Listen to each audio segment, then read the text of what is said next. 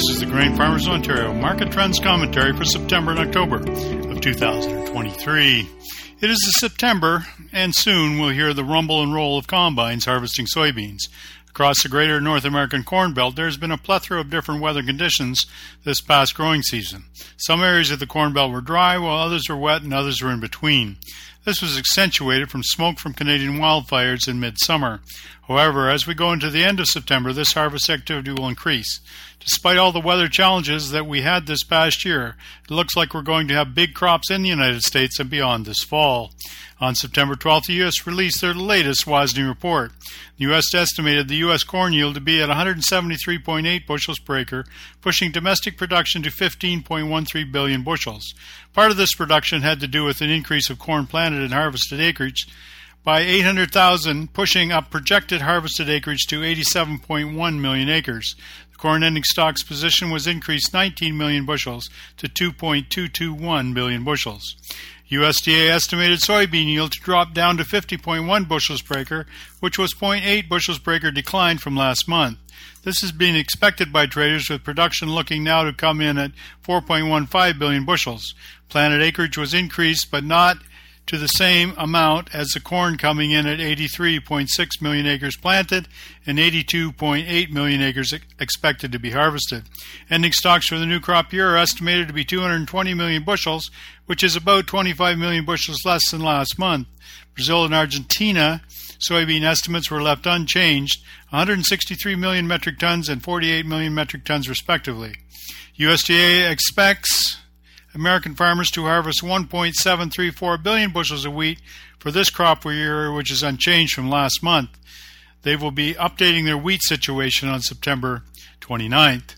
On September 16th, corn and soybeans were higher and wheat futures were lower than the last market trends report. December 2023 corn futures were at 476 a bushel and the December 2024 corn futures contract sits at 487 a bushel. The November 2023 soybean futures stood at $13.40 a bushel, and the December 2023 Chicago wheat futures closed at 6.04 a bushel.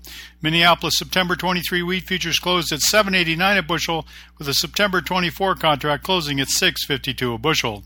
The nearby oil futures as of September 15th closed at $90.77 a barrel, up from the nearby futures recorded in the last market trends report of $83.19 a barrel. And the average price for U.S ethanol in the U.S. was $2.51 a U.S. gallon, up from the $2.40 last month. The Canadian dollar noon rate on September 15, 2023 was 0.7398 U.S., down versus the 0.7439 U.S. reported here in the last market trends report. The Bank of Canada's lending rate remained at 5%. In Ontario, crops continue to the finish line. Soybeans are about to be harvested in many parts of Ontario, and there's quite a bit of variation in color and maturity. However, towards the end of September, combine should be rolling in many parts of southwestern Ontario. Generally speaking, the soggy summer in much of Ontario and the lack of 90 degree temperatures have made the crop later than normal. Once again, farmers need to hope for a wide open fall to maximize our corn crop potential. Ontario basis levels for grain have generally been maintained from last month, with the exception of old crop soybeans, which has decreased. However, keep in mind that the division between old crop and new crop soybean changes very quickly as combines start to roll and will likely happen in the next few weeks. Canadian dollar currently circulating under the 74 cent level US continues to add stimulus to Ontario grain pricing. Now, as soybeans will be harvested, so will the wheat be going into the ground. This year, new crop prices are approximately $7.30 a bushel, which is considerably less than in past years, but it's much more than the old crop price as of September the 15th. It is unlikely that we repeat the 1.3 million acres of Ontario wheat that we planted last year based on prices alone. However, usually the wheat acreage equation in Ontario was totally related to planting weather in the fall. And you can check out all our Ontario grain prices by going to the marketing section of our website. Now, the bottom line is what is the real value of grain that we are about to harvest? Obviously, the first answer to that question has to do with the cash prices available to us, but on the other hand, futures have been trading sideways for the last few weeks.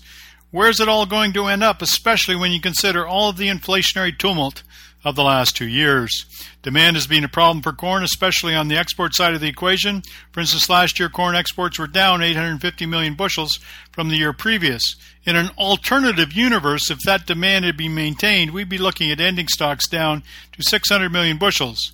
That might be fantasy thinking, but it is real. Corn exports need to get back to where they were. Of course, we know all the competition from Brazil is making a difference. We also know Brazil is making a big difference in their continuing robust soybean economy.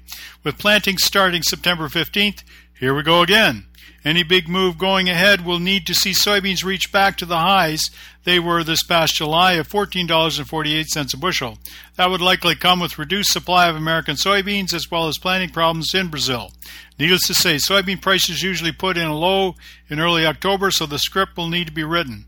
Even though we have big supply this year, it should never be taken for granted. Production problems can always arise when you least expect it.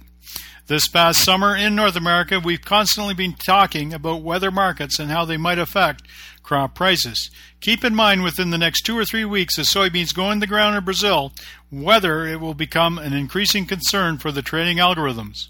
With their production increasing for both corn and soybeans, there is a possibility that traditional seasonality for prices might be as fluid as those Brazilian crop production numbers. It doesn't get easier. In fact, it might get more complicated. Now, for corn, corn is being combined in the U.S. as of September 15th, and since August, we've been in the 470 to 490 trading range. It would seem the market is waiting to see what the yield really is. Yield so far disappointing in Illinois, Iowa, Minnesota, and Nebraska, but better in Ohio and Indiana. It is is a seasonal low being formed? Well, it's hard to say, but over the last 10 years, we've seen a seasonal low 90% of the time between August 1st and September 15th. Oftentimes, a short crop gets shorter going forward, and this crop has seen three successive reduction in crop size from USDA.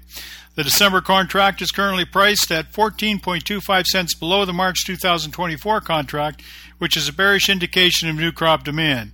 Seasonally, we know that corn prices tend to peak in early June and bottom out in early October, and the new crop December futures contract is at the 35th percentile of the past five year price distribution range.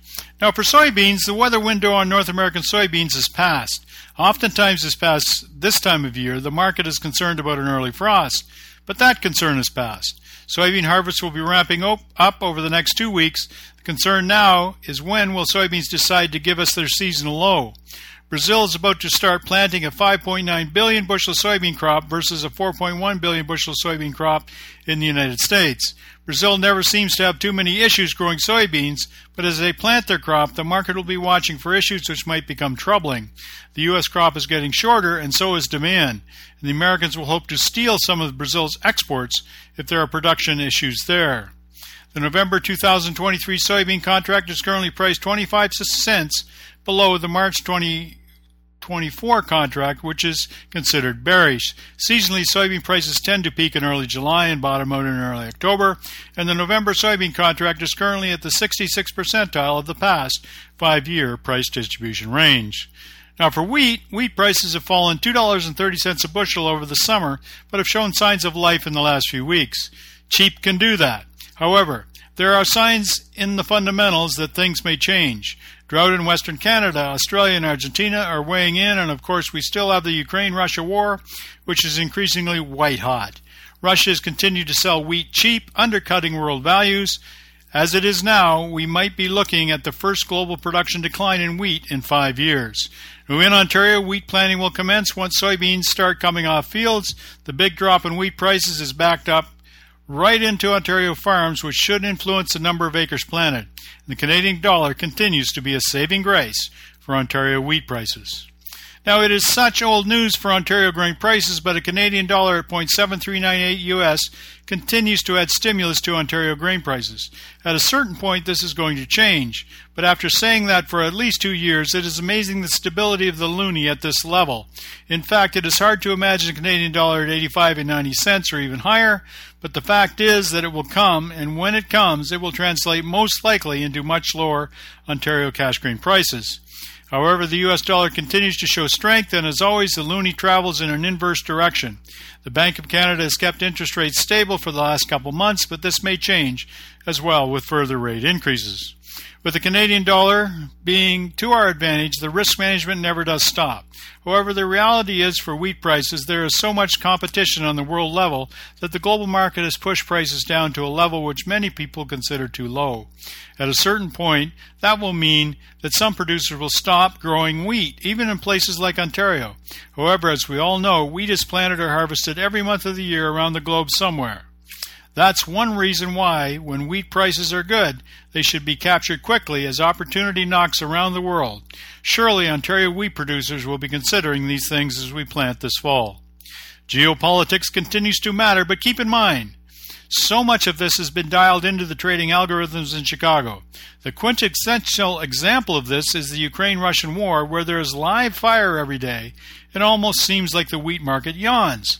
There is no safe passage for grain any longer in the Black Sea, but even that has adjusted somewhat to new navigation routes close to the coast. The bottom line with regard to this is nobody knows, and it will continue to be a wild card, especially in world feed grain markets. The challenge for Ontario farmers is to put this all together, especially as we head into a time of the year where seasonal lows are realized for both corn and soybeans. Keep in mind that every year is different, and oftentimes there are no wrong answers, especially when it comes to marketing grain. Just because the bin shines in the late autumn sun doesn't necessarily mean it should be filled. Of course, there is also vice versa. Never look back in the marketing rearview mirror. Risk management never grows old. There will be many marketing opportunities ahead. This has been the Grain Farmers Ontario Market Trends Commentary for September and October of 2023. I'm Philip Shaw.